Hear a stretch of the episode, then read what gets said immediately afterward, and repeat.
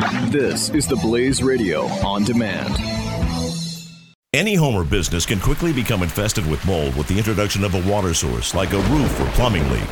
When your home, your belongings, or your business becomes damaged, it's not just about cleaning up the mess, it's about reclaiming your life, and that's why you need to call the Water and Mold Removal Hotline. A licensed, fully insured, affordable, non invasive solution to solving any water and mold problems. Our team of trained specialists are available with 24 7 emergency service. We will quickly evaluate your problem and give you a plan that will guarantee results.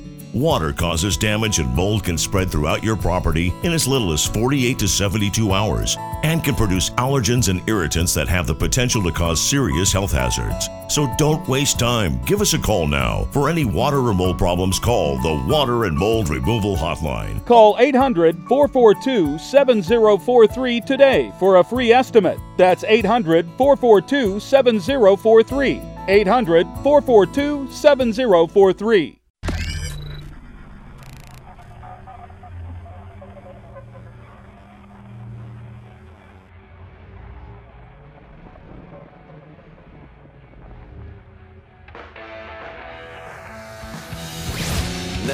Spreading freedom across the nation.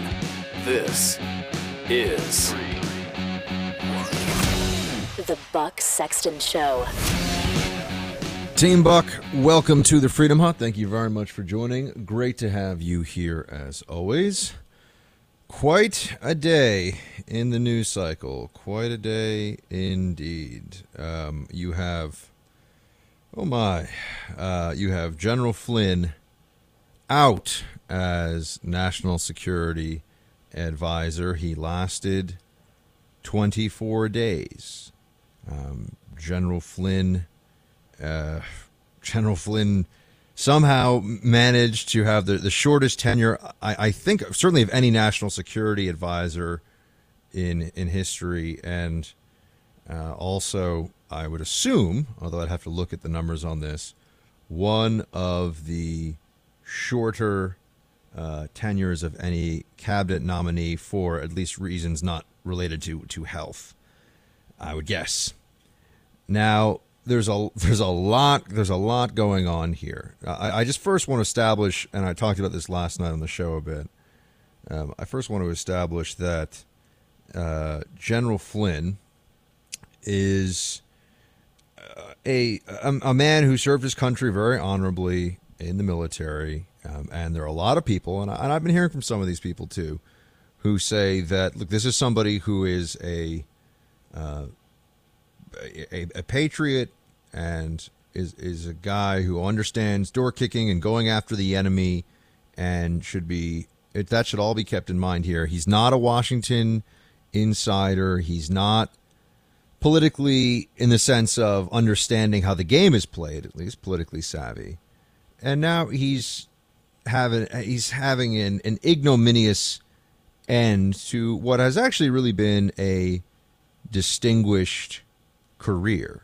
Um, that you know he, he's been forced, or I, I, people are saying that he resigned without the Trump administration asking for his resignation. I I don't know. I don't know if that is true. Um, he may he may have resigned, or he may have uh, stepped aside. Uh, he may have. I'm sorry. He may have been asked to step aside, and that's the sort of discussion. That's the kind of detail you would really only get if you had insight into the absolute upper reaches of the Trump administration. I see people are some people are very upset about this. They think that it's really unfair that Mike Flynn is out, but you, you can't lie to the vice president and the rest of the team about a conversation that became a major news story for a few days when you're already under siege from the press. I, I know that there is, and I understand this, I know that there is a sense among many that Trump is getting the whole Trump team, everybody. And I've been yelling about this for weeks now. Well, I don't really yell that much, but I've been saying Betsy DeVos treated completely unfairly. Uh, you know, many others treated unfairly, and uh, the other cabinet nominees, Mnuchin. There, there was a whole story out there. It was true fake news that Mnuchin's firm foreclosed on a widow's house for 79 cents. That never happened. So there's a lot of reason to always feel like the the Trump team is getting a really unfair shake. Anybody associated with him because they they are. But now we have a, a situation where are, are we going to def- are we in the position where we defend you defend everything that someone affiliated with Trump does? Are we going to say that there's no such thing as criticizing the Trump administration with with uh, constructive intent? Do we really think it's okay if the national security advisor was going around? And I, and I look, I, I tweeted this out. I'm very upfront about the fact that there's a huge double standard here. I, I get that. But we can't allow the fact that there's a double standard to then turn into, a we just will have no standards. Uh, the left has already done that, but we can't we can't become what we disdain. That's not the answer here. Uh, so there's a there's a lot of moving pieces, a lot of uh, different angles you can take on the whole Flynn situation. It seems, and and of course now we're also basing so much of this on not just imperfect information. That's you know, as an analyst of, of current events and politics, you're always, you always have imperfect information. It's just a question of degree. But you might figure you have some level of access. You know, you might figure that there's um, there you know you you can determine for yourself based on how much information you have what may be missing. And this goes into the Rumsfeldian discussion of known knowns and known unknowns and all the rest of it, right? I mean, this is um, this is where you have to start to look at what you think isn't there that should be there. But when you have disinformation, now even information that may not be true, I don't know. We, we have to base this on reports of journalists who are using anonymous sourcing. And as you can imagine, in this kind of situation, you've got so many people with an axe to grind or that view this uh, personally um, or, or, view this as an issue of, uh, of personal importance that, that'll affect them one way or another.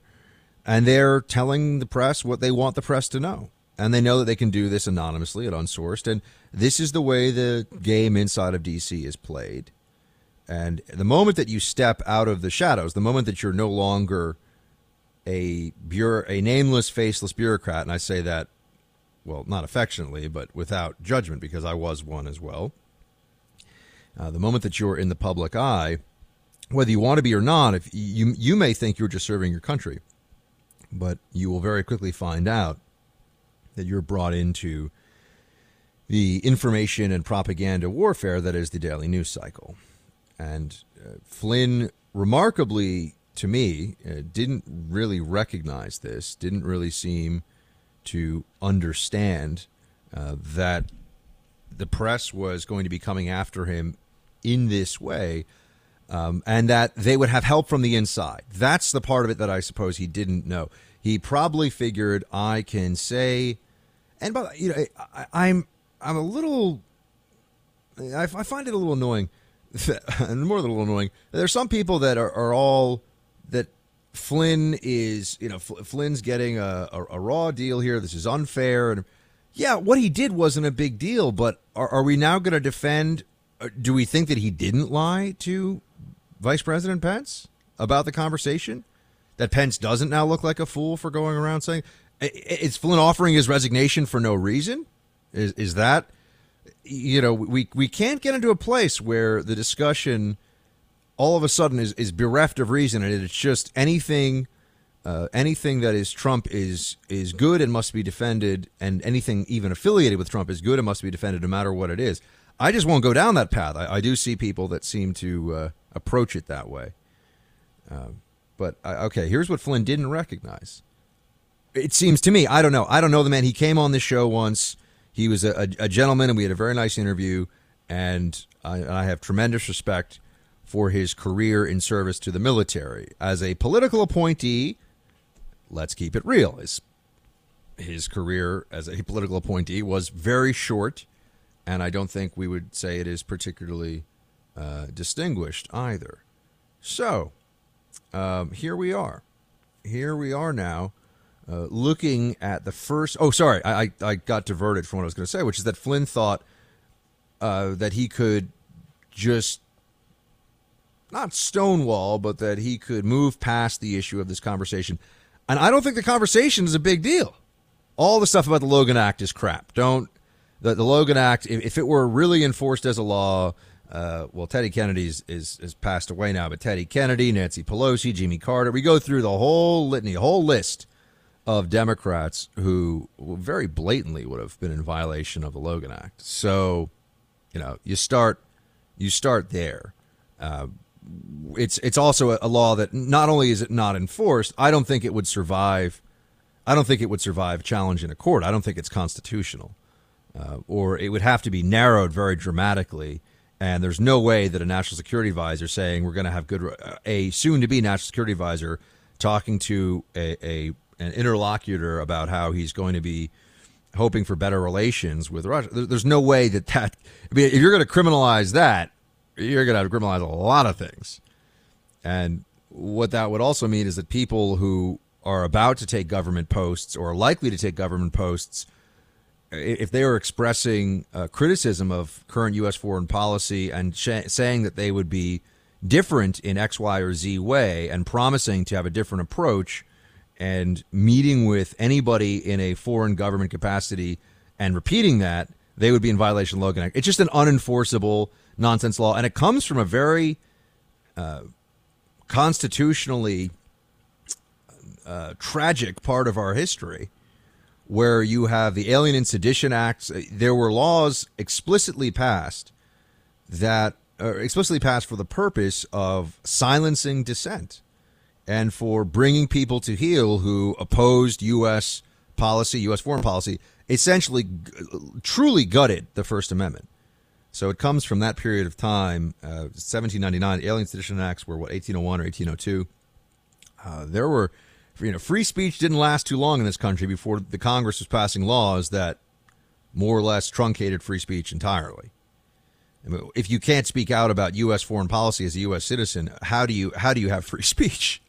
Anyway, so the Flynn conversation with Russia is not the problem.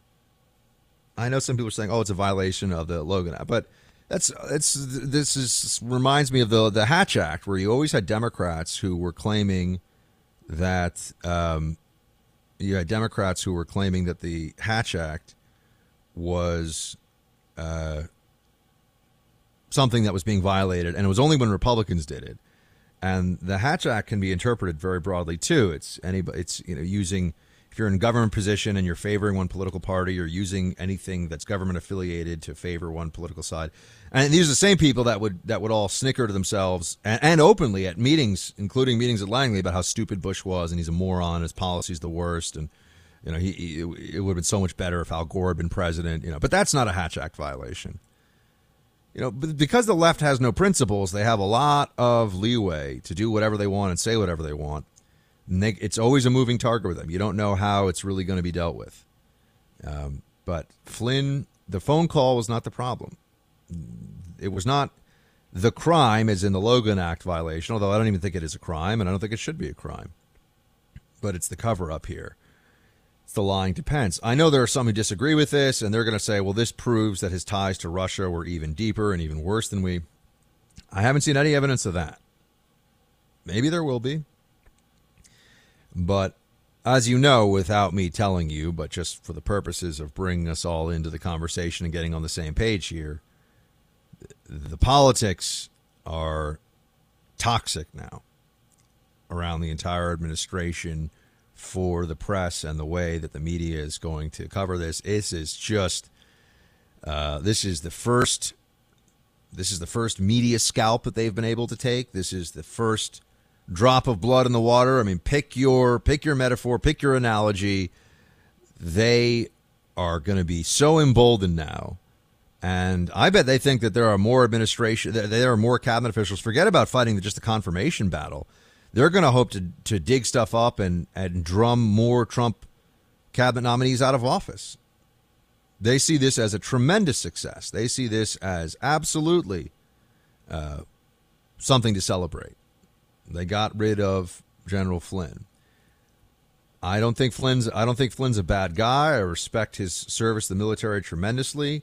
Uh, I don't believe that he was compromised or compromisable in the sense of blackmail, which the DOJ itself was saying at the time. You had uh, Sally Yates, she of I won't. I'm acting attorney general, but I won't enforce the government's executive order, or I will, will tell the DOJ not to defend the, the government, the executive branch executive order fame. That's remember she's she had a moment there.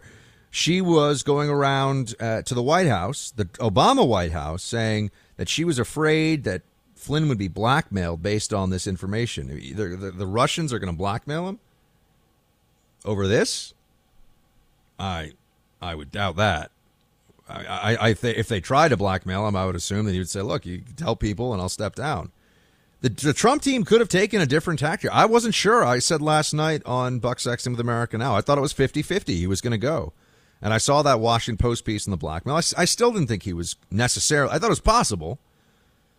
Maybe I was a little surprised, but it was it was a close call for me. It was it could have gone either way, and as we know now, he's resigned. But this just goes to show you that what uh, what Flynn couldn't have foreseen was that the media would be acting, and this now brings you back to what I was a point I was trying to make before. The media would be acting in concert with the deep state, in concert with the bureaucracy.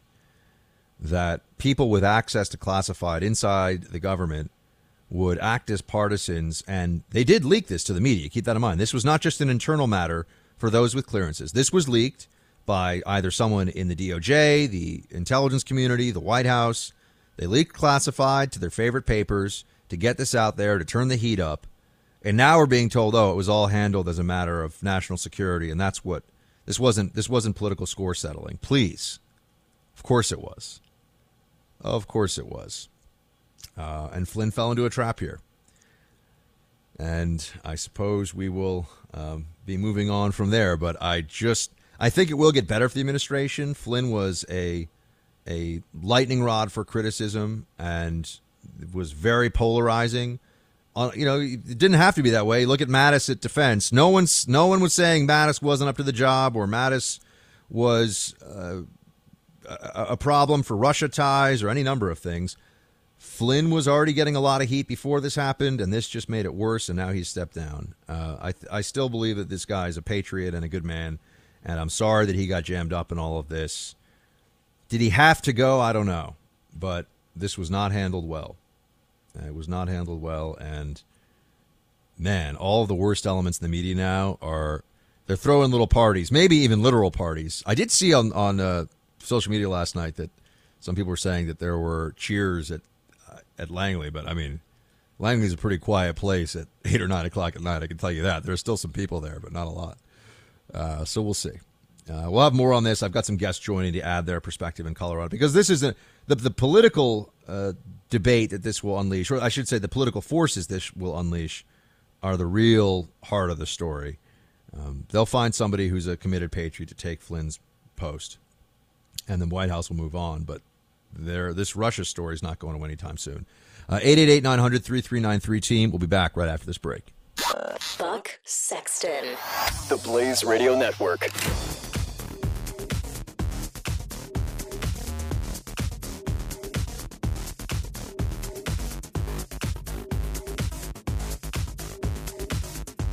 Any home or business can quickly become infested with mold with the introduction of a water source like a roof or plumbing leak.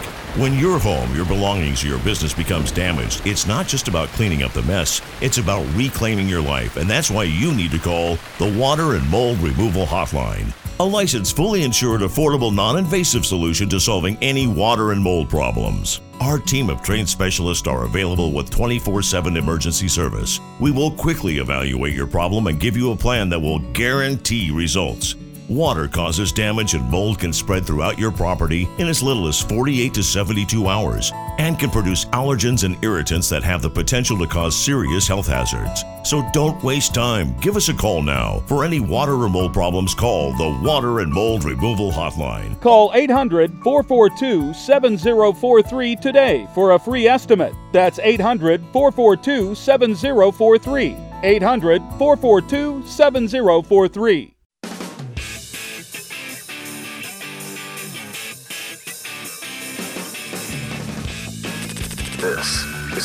Sexton. Show. Well, according to Bloomberg here, Russian lawmakers have reacted with dismay and anger to the resignation of U.S. National Security Advisor Mike Flynn, who's widely seen as an ally in the White House, um, calling it a sign that Donald Trump's administration is falling victim to paranoia toward the Kremlin.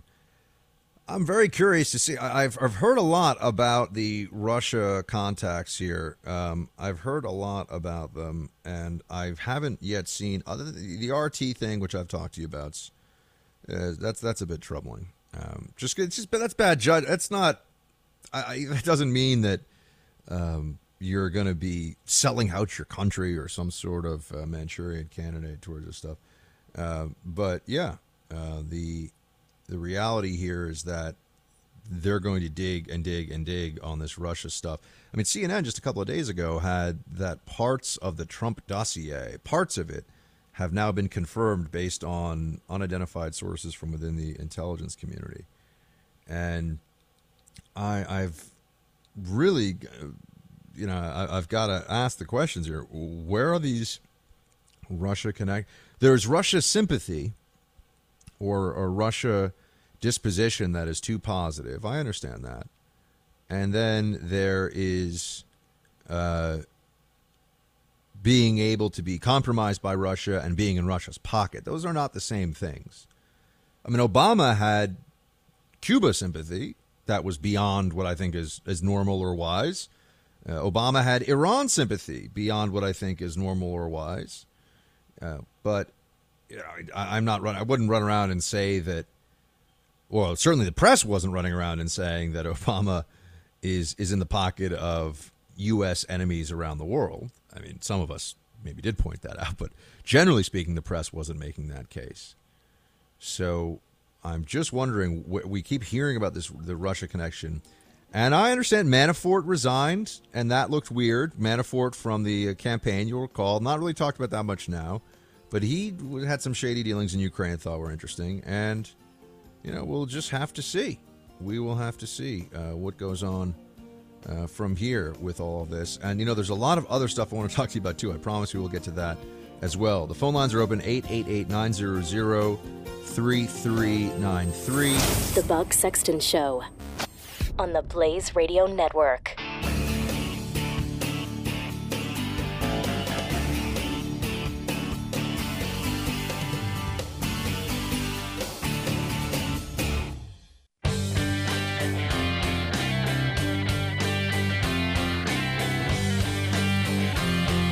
Dispensing the truth. This is Buck Sexton on the Blaze Radio Network. Our team, we're very pleased to be joined by Ian Tuttle. He is the Thomas Rhodes Fellow at the National Review Institute. He is at IP Tuttle on Twitter. Ian, great to have you. Thanks for having me. I appreciate it. Uh, first, just what is your reaction, and uh, and take all the time you want with this one, to the whole Flynn kerfuffle? Uh, well, I think we'll need to wait to uh, see how some of it plays out, but I think we can we can draw a couple uh, conclusions. Uh, one is this is uh, indicative of a mess within the White House. That there's just a lot of uh, chaos and confusion that's being sort of sorted out on the fly, and that's not um, a good sign. secondly, um, this indicates that there's uh, still a power struggle. Um, you know, if uh, if it's if if it's the case that Flynn is out because uh, Mike Pence wanted him out, then that suggests that sort of the Pence Priebus um, side of the the White House power struggle um, may have gained a little bit uh, over the Bannon Miller uh, side. Um, obviously, Flynn was a, a, sort of Bannon favorite.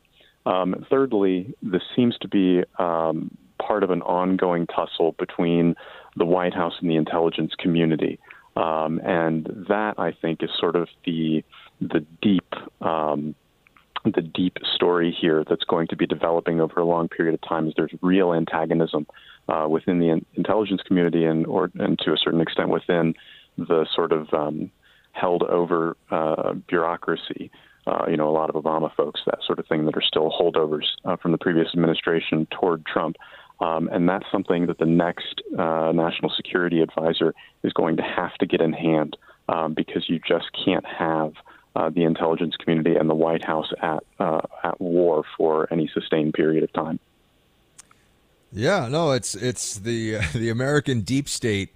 It, fascinating here in, in a sense that it worked in concert with the media. One thing that I feel like hasn't gotten nearly enough attention, at least so far, is that Flynn had enemies on both sides. He had enemies inside and outside. He had enemies inside the DOJ and the intelligence community who were not just uh, pointing fingers at him based on the the conversation is actually. Uh, I don't think it's a big deal. everyone, everyone keeps talking about the Logan Act. When you're citing a law that no one's ever been prosecuted under, that's that's usually not a, and it's been around for 200 years. That's usually not a uh, indicative of a particularly strong argument. Uh, but that that he lied about it, and they said that he could be blackmailed. I also don't think that's particularly strong. I think the problem comes with all the the media pressure and the way it looks bad that he that he may have been untruthful or lied to the vice president, who then went out and defended him on this one. I mean, that that seems to me to be where the problem is, and so he was dealing with both the media narrative and leaks from inside the government at the same time, and it was just too much. Yeah, I think I think there's a lot to that. I mean, look, uh, even Washington under Trump is is still Washington, right? When you're friendless, you're out, um, and it seems like uh, Michael Flynn managed to uh, alienate uh, almost all of the the friends he had, and if he had had anyone on his side, he probably would have um, been able to to stick around. Uh, one other thing that's sort of interesting about um, all of this is that there does seem to be an ongoing investigation related to um, the FBI, related to FISA warrants, um, related to Paul Manafort uh, and uh, Roger Stone um, in in which Michael Flynn has has sort of become entangled, and all of that's going on behind the scenes, um, and that'll be something to uh, to keep an eye on uh, as all of this plays out. All right, now tell me about your piece uh, here on NationalReview.com, the life cycle of a Sidney Blumenthal smear. What's this all about? Uh, so. Um, the London Review of Books should have known uh, what it was getting into, and it decided to publish uh, anything by Sidney Blumenthal, the uh, the, the, famously uh, deceptive uh, uh, Clintonite. Um, but last week, the the LRB ran a story called "A Short History of the Trump Family" by Blumenthal, in which he makes a claim that Donald Trump's father, Fred. was weighing a campaign for New York City mayor in 1969 uh, and as part of the evaluation process, created two test commercials um, in which he basically had, uh, uh, in, which he, in which he basically peddled uh, racist themes, right? Um, you know, down and out, uh, down and out, quote unquote, Negroes, um, white people afraid for their safety appearing on camera, this sort of thing. Uh, and then, of course, Blumenthal goes on to say Trump didn't become mayor, um, but he bequeaths his campaign themes to his son uh, which is a real tidy little uh, little genealogy, uh, except for the fact that it's not true. Um, and the, the, the videos, in fact, were made by a, uh, a video art project last year that uh, creates quote found footage from alternate realities. Uh, and in fact, uh, it seems that Fred Trump uh, never considered a mayoral run at all. Um, of course, Blumenthal, being who Blumenthal is, despite the fact that this was fairly readily debunked, I'm sure it will continue to live on in corners of the internet as part of sort of the uh, the fake uh, mythology of of the the racist Trump family. And I think for Blumenthal, that's uh, mission accomplished.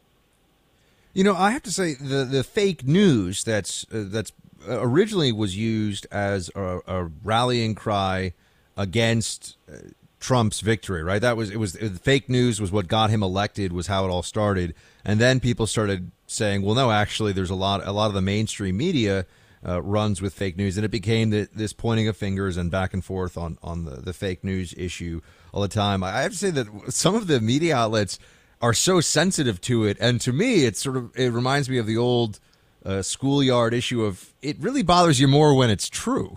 I just wonder if you have any thoughts on that because the Washington Post has had major uh, corrections that should have been retractions on stories that were anti-Trump.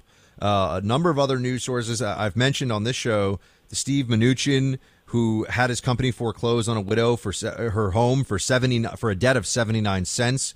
How anyone could think that that's a thing that happened is beyond me. But that was getting out there. The bust of uh, Martin Luther King out of eh, there. There is some truth to this, isn't there? I mean, that, that there are news sources that are supposed to be credible and honest that run with fake stuff as long as it hurts Trump. Oh yeah, absolutely. I mean, I think there there are two elements to this. One is the the the current sort of um, ecosystem of journalism reflects the general polarization of the country, and the fact is that there, you know, 80, 85 percent of, of journalists are just activists uh, with with internet connections, um, and so you know they're not really writing journalism as much as they're writing, um, you know, spin. Um, and uh, when as many of them uh, as as there are just really really dislike Trump, they're eager to um, take whatever the the latest story is and paint it in the worst light, uh, or interpret it even you know sort of innocently interpret it in the worst light. Everything is everything is Nazism. Everything is the apocalypse, whatever the case might be, uh, and run with it. Um, the second uh, fact is this is um, sort of an, a continuation of journalism by social media, um, when everything is is reported um, not in pieces that have really been fleshed out, sourced, but in tweets. Uh, you know, where breaking news is, is posted on on Twitter instead of on the New York Times uh, homepage um, in a lengthy article. Um, then you're liable to have have people uh, for reasons of, of traffic, for reasons of getting the scoop, uh, leap out ahead uh, ahead of themselves. Uh, so I think there's sort of you know one of those is is really partisan, and one of those is sort of a fact of, of media life right now. But together they um, are creating a really uh, toxic situation for anyone who wants to be reasonably um, uh, informed about about what's what's actually happening.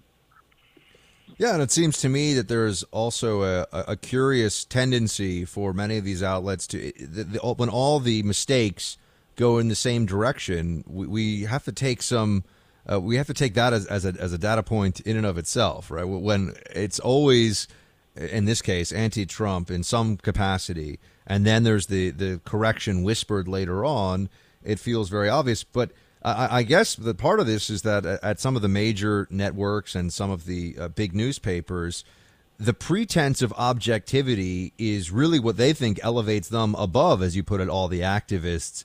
And so they have to fight, even though they must they must be aware, or maybe they're not, but they should be aware of the activism that is motivating many of their actions under the banner of objective news. They're also very they very clearly understand that they have to keep up this. It, it, at this point, it's really a fig leaf, right? I mean, the New York Times is clearly a liberal Democrat paper. I, I, and I, grew up here in New York City. I've been reading the New York Times since I was able to read newspapers. Uh, uh, but they, they have to cling to this notion that they're objective. I mean, the same is true at CNN and MSNBC. They're left of center. Uh, how left we could discuss and, and even debate, but they're definitely left of center. But they have to keep up the pretense, right? Because there's a power in the pretense of objectivity. Yeah, I think that's absolutely right, and I think it's one of the things that contributes to um, the the antagonism the antagonism against them. Um, the New York Times, uh, I know conserv- conservatives will reflexively um, recoil at my saying this, but the New York Times does some very good reporting. The Washington Post does some very good uh, reporting. They have large budgets for investigative uh, journalism, uh, which they use.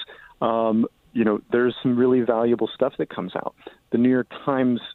I love their restaurant reviews. The New York Times. I mean, they, they do have very good writers. so. the, the New York Times is a is a fine left wing newspaper, and if they say that, um, then you know people can can come to the Times and say, okay, you know, I'm going to take this journalism, knowing what I know about the Times bias, and you know, appreciating that they've sort of put that out, uh, that you know they put that out in the open, um, and I can weigh these things uh, judiciously. Instead, the Times says, no, just this is just the way it is, um, and everybody knows that's that's nonsense. Um, and so you have all these these writer, all the uh, readers and other consumers of news who come to that feeling like they're already um, sort of being being deceived by that pretense.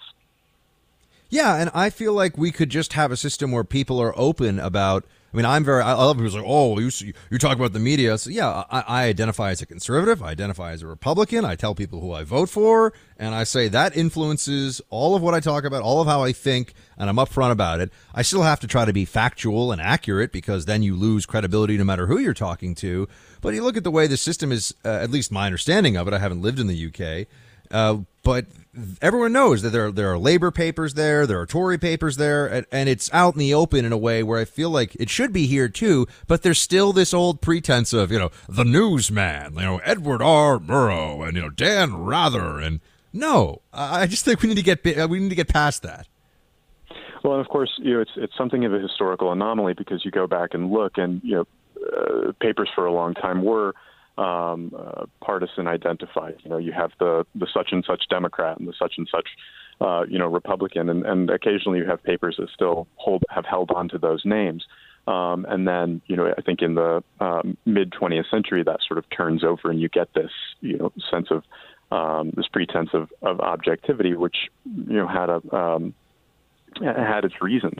Um, but again, the the uh, the practice uh, is is no longer lining up uh, with the theory, um, and it's encouraging, I think, uh, a lot of the antagonism toward the media that um, ultimately is unhealthy because what it, it, it contributes to the the self ghettoizing in terms of news consumption that we we saw was such a big um, factor in this past election.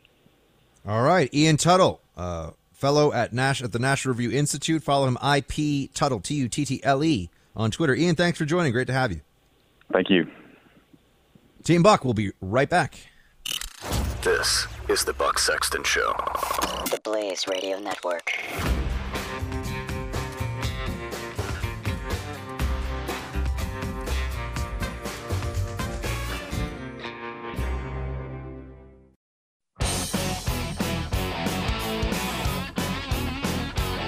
The Buck Sexton Show on the Blaze Radio Network.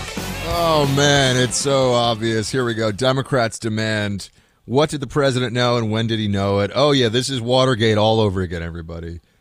Let's just be very clear about something.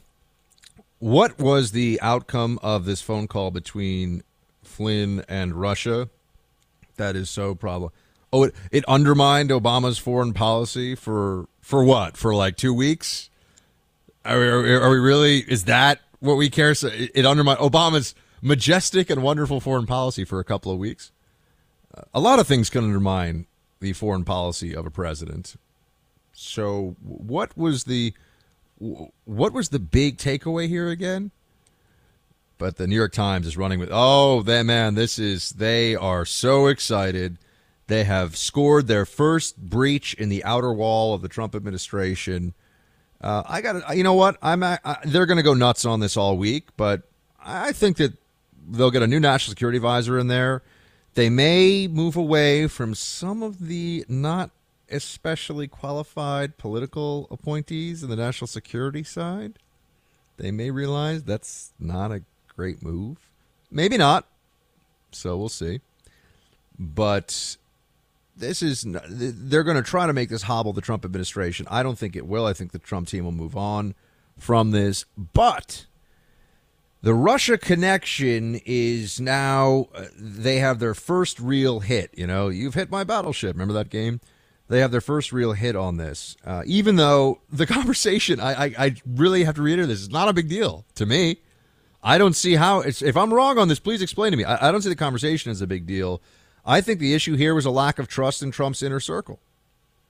And they decided that they were going to have to do something about it. Or maybe Flynn, maybe he did decide to resign and just didn't want to put the administration through more of this. Uh, there, there's this assumption now that, and I said, like Bill Kristol tweeted out that the real, the real problem is the Russia connection here with Flynn. Okay, can someone please show me a troubling Flynn Russia connection that's unethical and endangers our national security, not just that shows not great judgment about things. We got more coming, hour two. The Buck Sexton Show. Only on the Blaze Radio Network.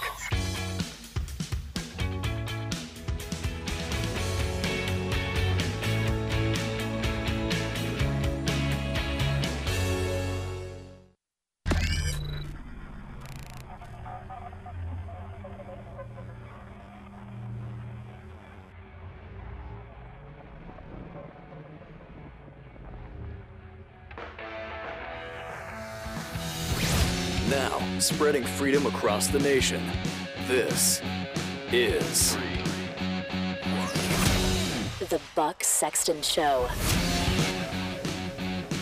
To the Freedom Hut, we've got our friend Sean Davis, co founder of The Federalist, with us now. Go to thefederalist.com for all of his latest. Sean, great to have you. Thanks for having me, Buck. Sean, I mean, I've been talking about it a lot, but it's it's the dominant story of the day, and there's a ton of threads that all come together with it, and people are very passionate in their opinions on it. I got to get you to tell me what are your main thoughts, takeaways, conclusions, etc., on the whole Flynn fiasco. That's a good question. I think my main takeaway is, uh, as it usually is, how the press is handling this. Because I have a whole bunch of questions about a lot of the accusations that have been going around, how they've been verified, how they've been corroborated. Um, and I have a lot of questions about the motivations behind the people uh, pushing a lot of the leaks. Uh, and then I, I also am concerned about uh, the apparent power that we're giving to a bunch of unelected bureaucrats to just willy nilly disclose classified information to the press, um, just so long as, it, as it's in service of taking out someone they don't like. So to me, the whole Flynn story is not about Flynn. Uh, he's one guy. Um, I honestly don't know enough about him to even have an opinion on him. Um, this story is so much bigger than him, and yet nobody in the media is actually asking the questions uh, about why this thing is so important. I, I gotta, I gotta wonder. I mean, at, what point do people start to say, "Hold on a second, the story, the, the, the, what we're supposed to believe that the Obama White House, in the very last weeks of the administration, was so concerned about this phone call and that Flynn would be blackmailed by the Russians with the phone call that they had to go forth and release the information to the press illegally, I might add, themselves, while also conducting a DOJ review of all of this. I mean, it just I feel like the, the, the partisanship here is mind-blowingly obvious, but now we're all supposed to sit around and say, "Oh, well, America has averted some national security crisis because Mike Flynn is no longer national security advisor." I just don't buy it. Well, the lesson that I've learned from the past couple months is you can't trust anything. You can't trust the way the press characterizes quotes. They do it dishonestly. They cut the quote in half. Um, they they attribute it incorrectly, and and that's with like public statements from people where you can go and watch what they actually said or read an actual quote.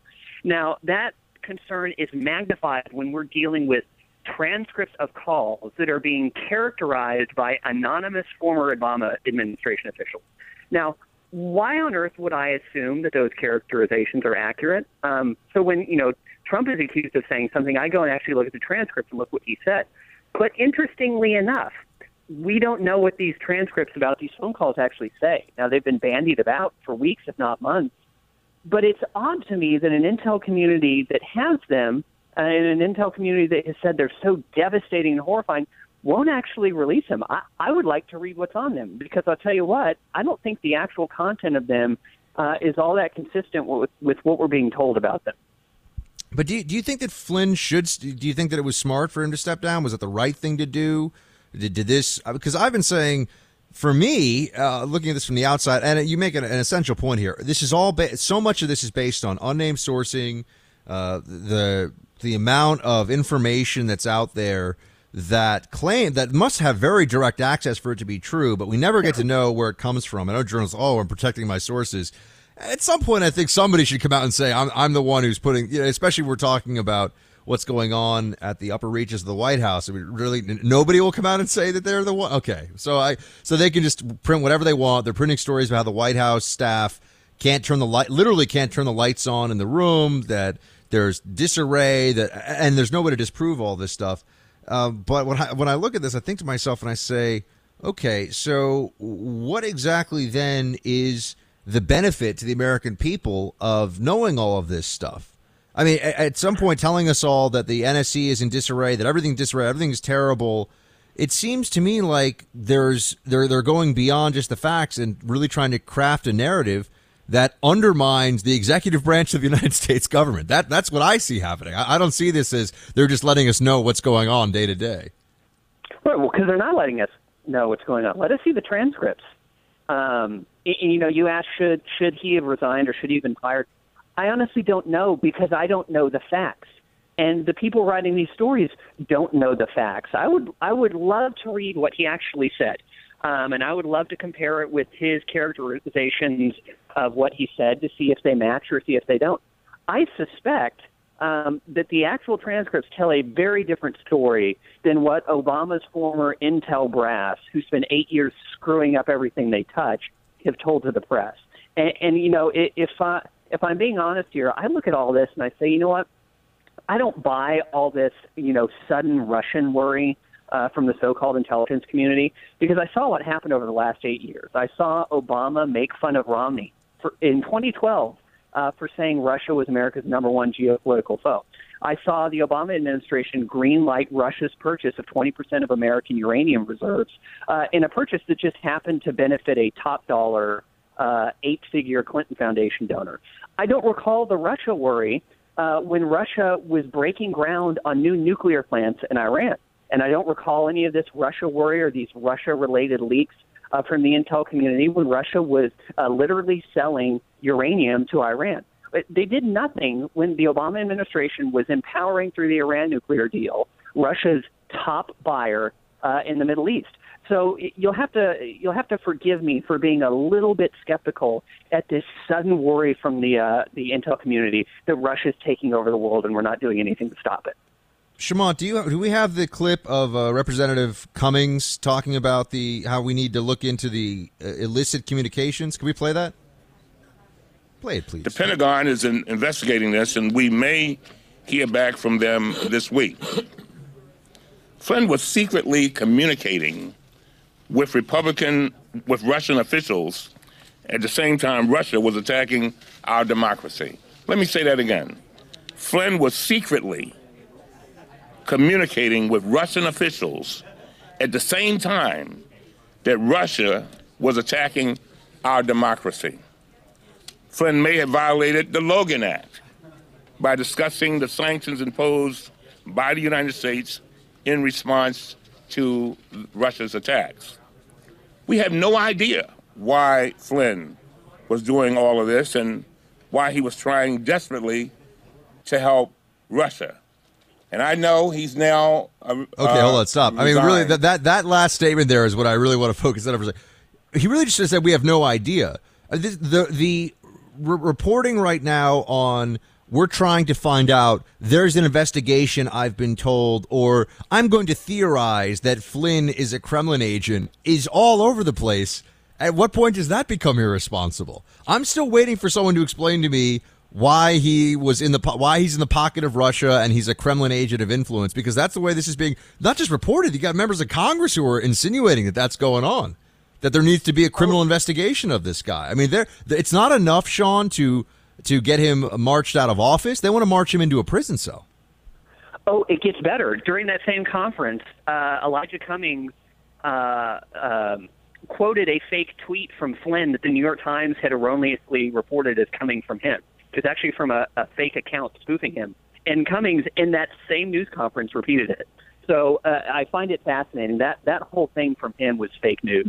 Uh, my goodness, uh, it, it's a real mystery to figure out why an incoming national security advisor might be talking to other foreign officials prior to coming into his office. Uh, remember that prior to Obama being inaugurated, he sent an entire team of people to Syria to meet with Bashar Assad. So it, it, Elijah Cummings is the the farthest thing from being a reliable narrator in Washington as I think you can find. This is a guy who spent years stone, stonewalling uh, for Lois freaking Lerner.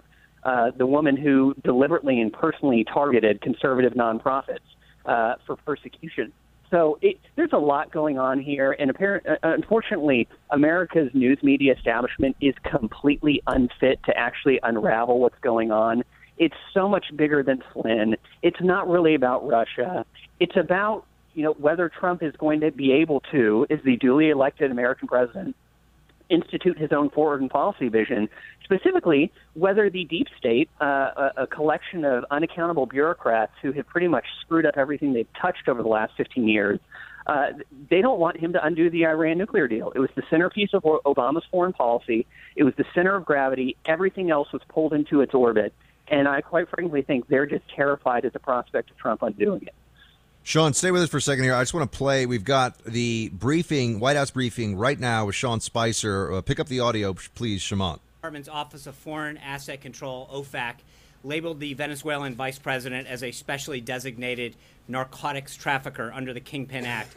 Uh, before I continue with the briefing and look forward to your questions, uh, I want to turn it over for a short time to newly minted Secretary of the Treasury Stephen Mnuchin to take uh, to issue. All right, you know what? We're going to come back to this because we don't the Mnuchin stuff. Yeah, this is not what everybody's going to want to talk about. Sean Davis of the Federalist is going to stay with us. Uh, actually, Sean, do you mind? Can you stay with us through the break? I'm just I'm, I'm offering you up. Uh, we'll be course, we'll be back on the.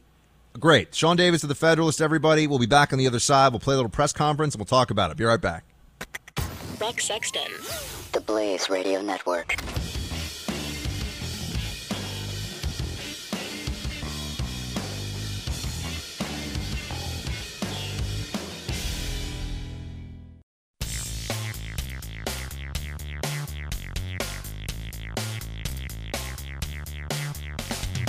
You're listening to the Buck Sexton Show, only T- on the Blaze Radio Network. Team, we got Sean Spicer telling us right now why Flynn got fired. We got Sean Davis of the Federalist with us, but let's go to the audio. Department of Justice notified the White House counsel of the situation. The White House counsel briefed the president and a small group of his senior advisors. The White House counsel reviewed and determined that, that there is not an illegal issue, but rather a trust issue. During this process, it's important to note that the president did not have his attorney general, Jeff Sessions, who he trusts immensely, approved by the Senate. When the president heard the information as presented by White House counsel, he instinctively thought the general counsel, General Flynn, did not do anything wrong, and the White House counsel's review corroborated that. It is not ordinary for an incoming national security advisor to speak with his counterparts about the issues of concern to them. In fact, he spoke with over 30 of his counterparts throughout the transition. As Charles Krauthammer said last night, it is, quote, perfectly reasonable for him to do so. The issue here was that the president got to the point where General Flynn's relationship misleading the vice president and others, or the possibility that he had forgotten critical details of this important conversation, had created a critical mass and an unsustainable situation. That's why the president decided to ask for his resignation, and he got it. The irony of this entire situation is that the president has been incredibly tough on Russia. He continues to a- raise the issue of Crimea, which the previous administration had allowed to be seized by Russia. His ambassador to the United Nations, Nikki Haley, stood before the UN Security Council on her first day and strongly denounced the Russian occupation of Crimea. As Ambassador Haley said at the time, the quote, dire situation in eastern Ukraine is one that demands clear and strong condemnation of Russian actions. President Trump has made it very clear that he expects the Russian government to de escalate violence in the Ukraine and return Crimea. At the same time, he fully expects to and wants to be able to get along with Russia, unlike previous administrations, so that we can solve many problems together facing the world, such as the threat of ISIS and terrorism. The president is currently evaluating a group of very strong candidates that will be considered to fill the national security advisor position permanently and is confident in the ability of General Kellogg, a decorated and distinguished veteran of the United States Army, until that person is ultimately chosen. Before I get into the president's schedule for today, a quick recap of the president's activity over the last few days, since we haven't had the honor of sharing so much time together. The president's been keeping a close eye on the Oroville Dam situation in California. Okay, all right, we can go. Sean, what do you, what do you think? So it looks like we- we've been told now officially that Flynn's resignation was asked for. It is a trust issue, they say, not a Russia connection issue, blackmail issue, or criminal issue. Your thoughts, sir?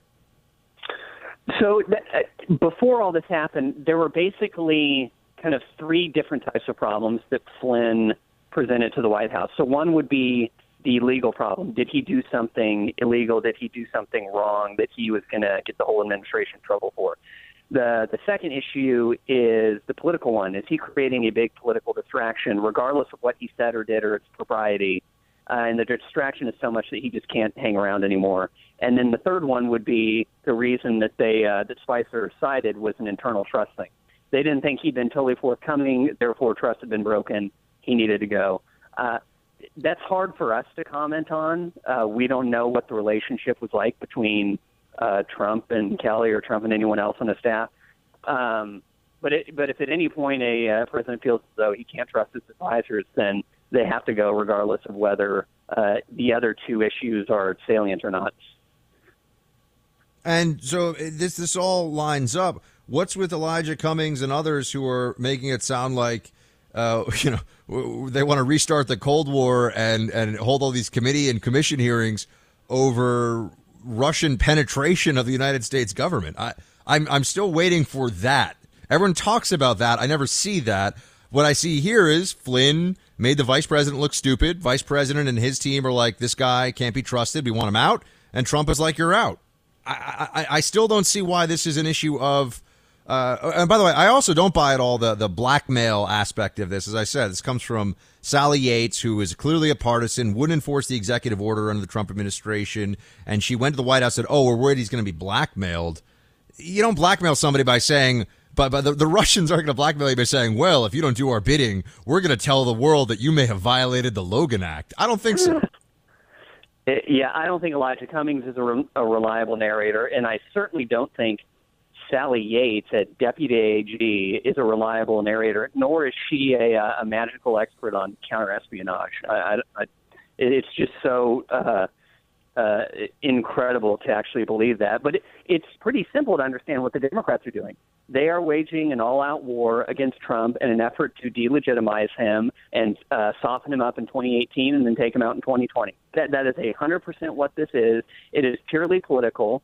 They found after the, the WikiLeaks stuff and the hacking of Podesta, or the phishing of Podesta, an explanation for why Trump won. Because remember, they can't accept that Hillary just lost because she was a crappy candidate who ran a crappy campaign. No, there has to be some nefarious reason. So the whole Russian thing is actually gives them everything they want. It gives them an explanation for why they lost and why Trump beat them so soundly. And it gives them a path forward, something to smack him around with uh, until he finally cries uncle or loses. So it's perfect for them. They're not going to stop. They're certainly not going to stop peddling fake news. In fact, today was the confluence of like everything awful that's been happening in the media Democrat sphere over the last couple months we, we have fear mongering lies, fake news, and blatant political pandering all in one story. It's perfect. I do have to say that the notion that they would replace uh, that they would re- re- replace Flynn with Petraeus. I, have a the White House allegedly or reportedly, I should say either one, says that he's under consideration for that. That is not a good idea. Do, do, do, they really need to be told this? I mean, I'm not going to say everything the administration does is, is a function of the media's false narrative. You don't take a guy that barely avoided felony charges for intentionally, repeatedly mishandling classified because of a mistress when he's CIA director and bring him in as national security advisor. There are lots of people who can do that job. We don't have to bring a guy who would actually have to tell his probation officer about this into the fray. What is going on there? Uh, I, that's a great point. That actually worries me. The, the fact that he's even even in consideration worries me so much more than all the uh, kerfuffle over Flynn. I mean, how how you can run a campaign for a year smacking Hillary um, for illegally and lawlessly and carelessly and negligently handling classified information, and then hire a guy who is still on probation for mishandling classified information to be your top national security advisor uh, I'm I'm kind of speechless. I, I don't know what is happening inside that uh, bubble that makes people think that's a good idea. You know, he may be a brilliant guy. Um, he he had a very impressive career in the military, but he, no, you you can't give him that job based on what he did. Yeah, you just I, can't do I'm it. totally with you. you. You can't give him the only way this gets worse for the Trump administration is if they put Petraeus in the national security advisor role. Then the, then this does not improve. Sean Davis is the co-founder of the Federalist. Go to thefederalist.com. Sean, our buddy, thank you very much for spending some extra time with us. We appreciate it. Oh, all right, Sean. Thank you. Team, we'll be right back.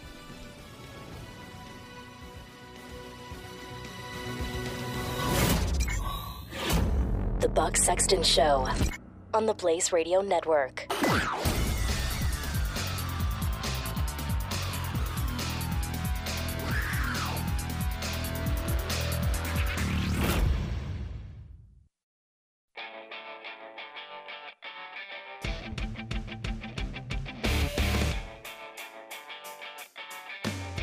The Buck Sexton Show.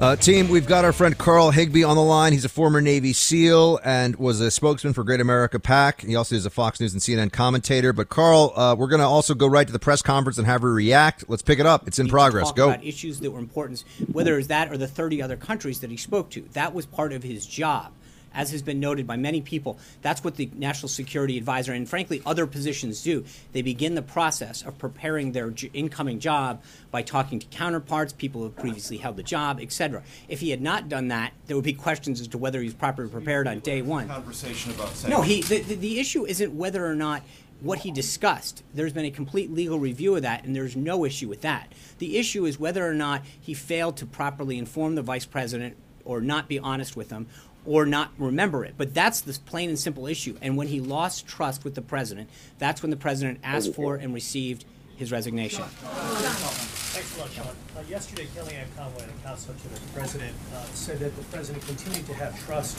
in General Flynn. Right. What happened between yesterday morning and yesterday evening that led the president to lose confidence in General Flynn? Well, I'm not going to get into the specifics of what where the president's thinking was, but I will just say, as I noted in the opening statement, that it was an evolving and eroding process. And so, at the end of the day, the president made a decision, as he does on all subjects, and and asked for and received the national security advisors. Um, but he is one of those people that we've noted before. When he's ready to make a decision, he makes it, whether it's hiring somebody or asking for someone's resignation. Once he is determined uh, that he has made a decision on any subject, that's when he informs his staff. So going into the day, it was an evolving situation. He made a determination late in the day, and he executed on it. Yeah, Alexis. All right, let's get uh, let's get Carl in here for for for a bit. Carl, uh, you you I'm sure have been watching all this very closely. I know you um, are are tied in and, and know people involved in in the administration. What happened here with Flynn? I mean, give us you know you're somebody who supports Donald Trump as much as anyone I know. What happened? Well, you know, and it's, it's a real tragedy what happened to General Flynn because I, think he's he's a victim of this onslaught of being, you know, the Trump campaign in the crosshairs.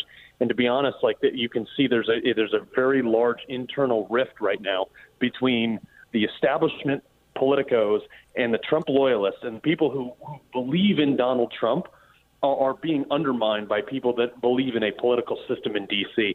And I think Flynn is the first victim of that. Now, the the statements made by Spicer and including before before you came on and joined us here include that this is only about trust within the administration's inner circle. It's not about any legal issues or legal jeopardy for Flynn. That was my impression before they went on air and said that. Uh, and I just wanted to ask you at that level. I mean, it, it's it's maybe unfair that Flynn was put in this position, and I think it is unfair legally speaking because there were illegal leaks to the press in order to get us to this point. But that's the way the game is played in D.C., and I think that's what you're alluding to with the D.C. machinery. That all said, it can be put at Flynn's feet that he wasn't honest with the vice president, if in fact that's what happened, and that's what the White House is saying, right? He does have to own that. Yes, and, and you know, like as much of a defender as, as I am of Flynn, and I, you know, I generally believe him, I trust him, but this that is the that is the number one issue, and whether he intentionally misled or unintentionally, it is it, it is a major issue. Okay, so you you buy into that, that it was a trust issue. Uh, you know this administration well. Uh, you know people that are in the national security side of it, uh, making decisions. Your name, as you know, has been floated out there as a possible replacement for Spicer. I know you've said that that's not, but that's what people are saying, uh, or that's what has been said recently. So where where do they go from here? Uh, do you think that they dust themselves off and and, and march on, re- replace the national security advisor, and you know next week we're back on the agenda? What happens? Well, I tell you, this is this is another undermining of the administration. The, the, the leak for me taking Spicer's job was unbeknownst to me until the reporter called me. So this the reporter who called me actually knew far more than I did, but she also knew about internal conversations that have been just simply conversations that you know I, I thought were were completely private. So you know, this this is again the undermining. Now, if if I was Donald Trump, if I was advising Donald Trump, you know, he's lost Flynn. Flynn is, is a, a good American patriot, 30 year plus military service. I would use this opportunity to hit the reset button. Get rid of the people who are undermining your agenda. Keep the people who are going to be loyal and believe in your agenda.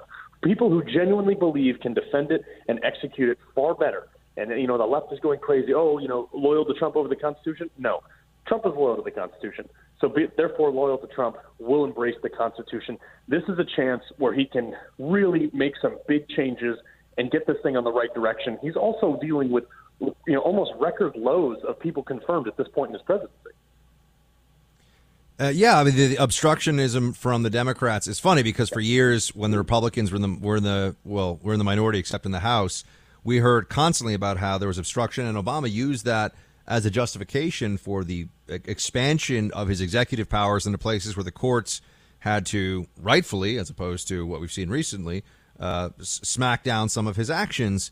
Uh, I, I, just wonder now, you know, okay, so we, we understand that uh, that this is a, a, continuing issue. But what is how does the Trump team come back from this, and what's the next? What are the next moves?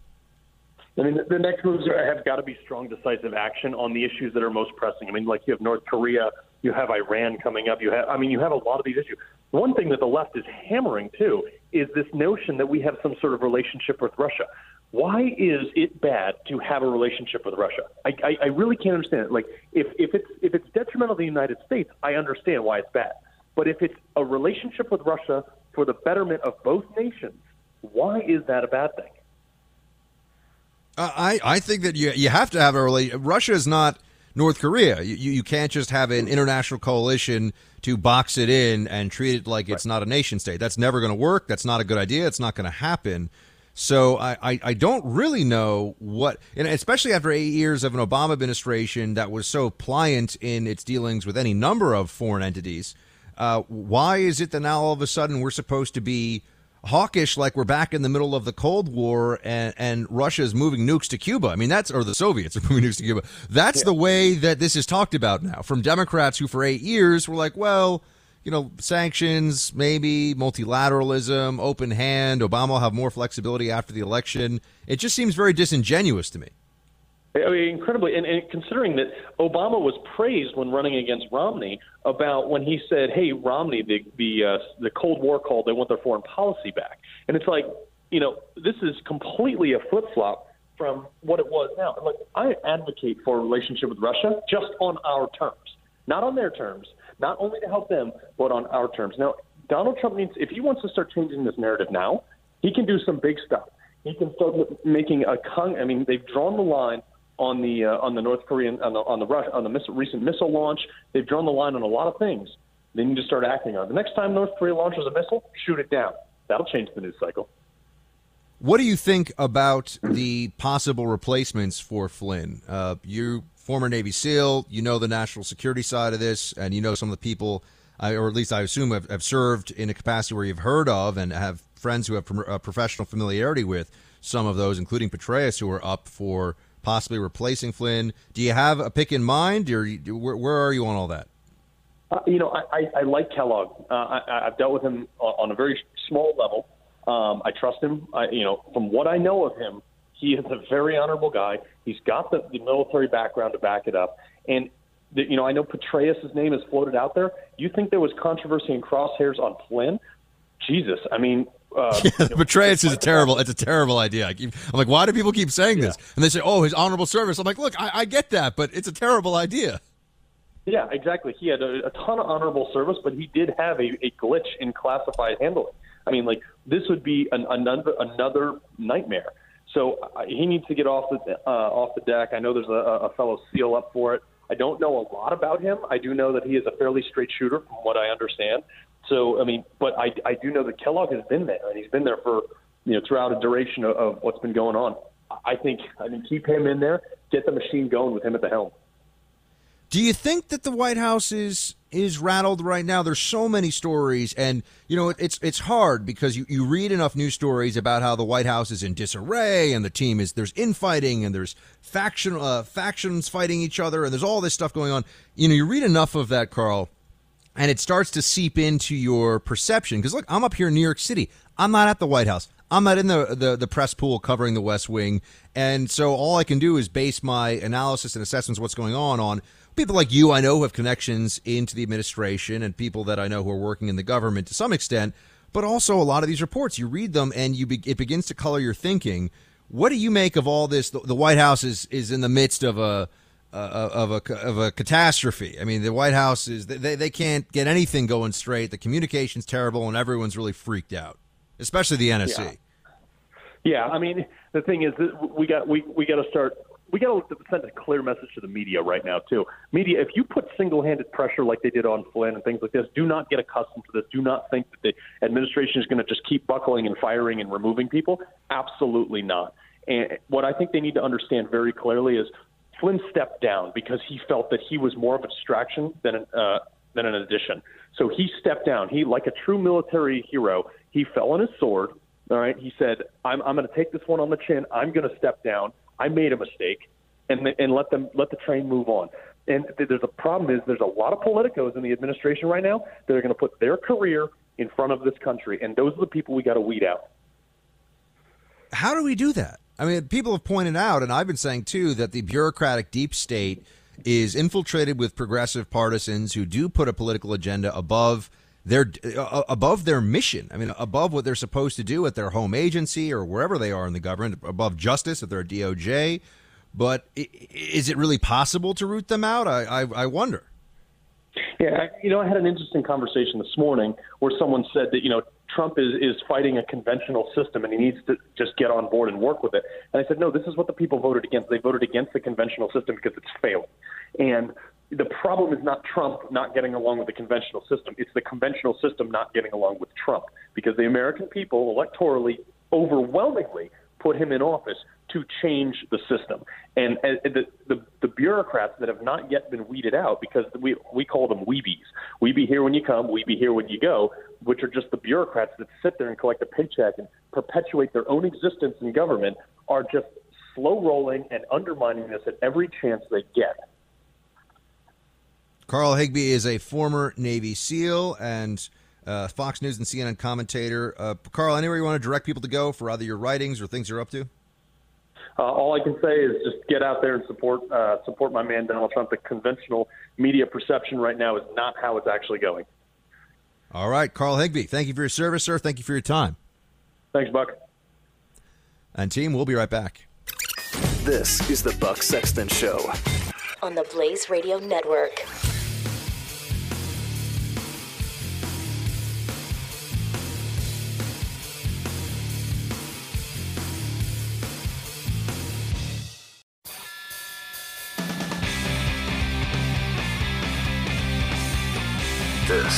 Is the Buck Sexton Show.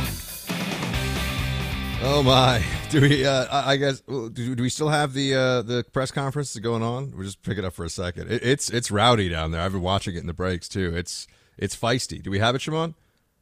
Um, yeah, put it up for a sec. Killer. He said, "Well, you know, America is, hasn't been that much better in I, this I think it's a- also, yeah. To me, it seems, and I think to a lot of Americans, it seems that this president has not been tough on Russia. How can you say that? because I, I, just walked through. I think there's a difference between the president wanting to have and an understanding of how a a good relationship with Russia can help us defeat ISIS and terrorism throughout the world. Look, the Obama administration tried to have a reset with Russia. They failed. They tried to tell Russia not to invade Crimea. They failed.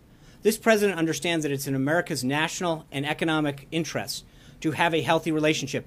If he has a great relationship with Putin and Russia, great. If he doesn't, then he'll continue on. But he's not going to just assume that because it wasn't able to happen in the past. I think you've seen with Prime Minister Abe in particular and others that the, the reset that President Netanyahu, Prime Minister Netanyahu has talked about tomorrow. So many of these countries from around the globe are looking forward to resetting the relationships that this country has with them. That they feel as though that they were abandoned over the last eight years, and that they are excited about the prospect of a new U.S. relationship under a Trump administration. So, but with respect to Russia, I think the the, the comments that Ambassador Haley made at the UN were extremely forceful and very clear that until they leave, Haley, not the president. she speaks for the president. I speak for the president. All of us in this administration, and so all of the actions and all of the words in this administration are behalf and at the direction of this president. So I don't think we could be any clearer um, on the president's commitment. Katie Pavlich. Just a quick little follow up because I didn't Hold I haven't had any follow ups, but uh, Really? or questions in a while. But anyway, uh, no. Uh, the other question is uh, just getting back to uh, what uh, was asked a few moments ago about trust and being misled. Are you saying that the national security advisor was intentionally misleading the president, the vice president, yourself, when he made these comments to No, I, you look, I, about that I, I, conversation? the trust is is given by the president. It's a relationship between he and, and any individual. Um, and so, as I mentioned in the comments, maybe it was because I don't know that it was intentional. He may have just forgotten. But I think at some point, trust isn't just a trust. Forget though in a conversation. I- but that's the about point, Jim. Is that at some point that trust eroded um, to a point where the president did not feel comfortable uh, with him serving in that position and asked for and received his resignation. Katie Pavlich. On the trust issue and eroding of trust. Last night in uh, General Flynn's resignation letter, Katie Pavlich getting a question. inadvertently Hey, briefed Katie. The vice president-elect and others with incomplete information. Right. Considering his role in advising the president on national security matters, is the White House concerned that he maybe briefed the president-elect, vice president-elect with incomplete information on other matters of national security in addition to his phone calls with the Russian ambassador? When you look at the team, um, it's not one person in isolation, Katie. It's several. You've got you know General Kelly on the Homeland Security front, General Mattis on the DoD front. Uh, he's got an entire Team, there's a lot of stuff. All right, we got to cut it there. There's a lot of stuff I didn't get to today on the show. I'm sorry. Tonight, 6 to 9 Eastern, AmericaNowRadio.com. We're going to talk immigration, about uh, another executive order, court decision. I got a ton of stuff. So all the spillover will go up into tonight. Go to AmericaNowRadio.com. And I'll be back with you tomorrow. Until then, my friends, or until tonight, shields high.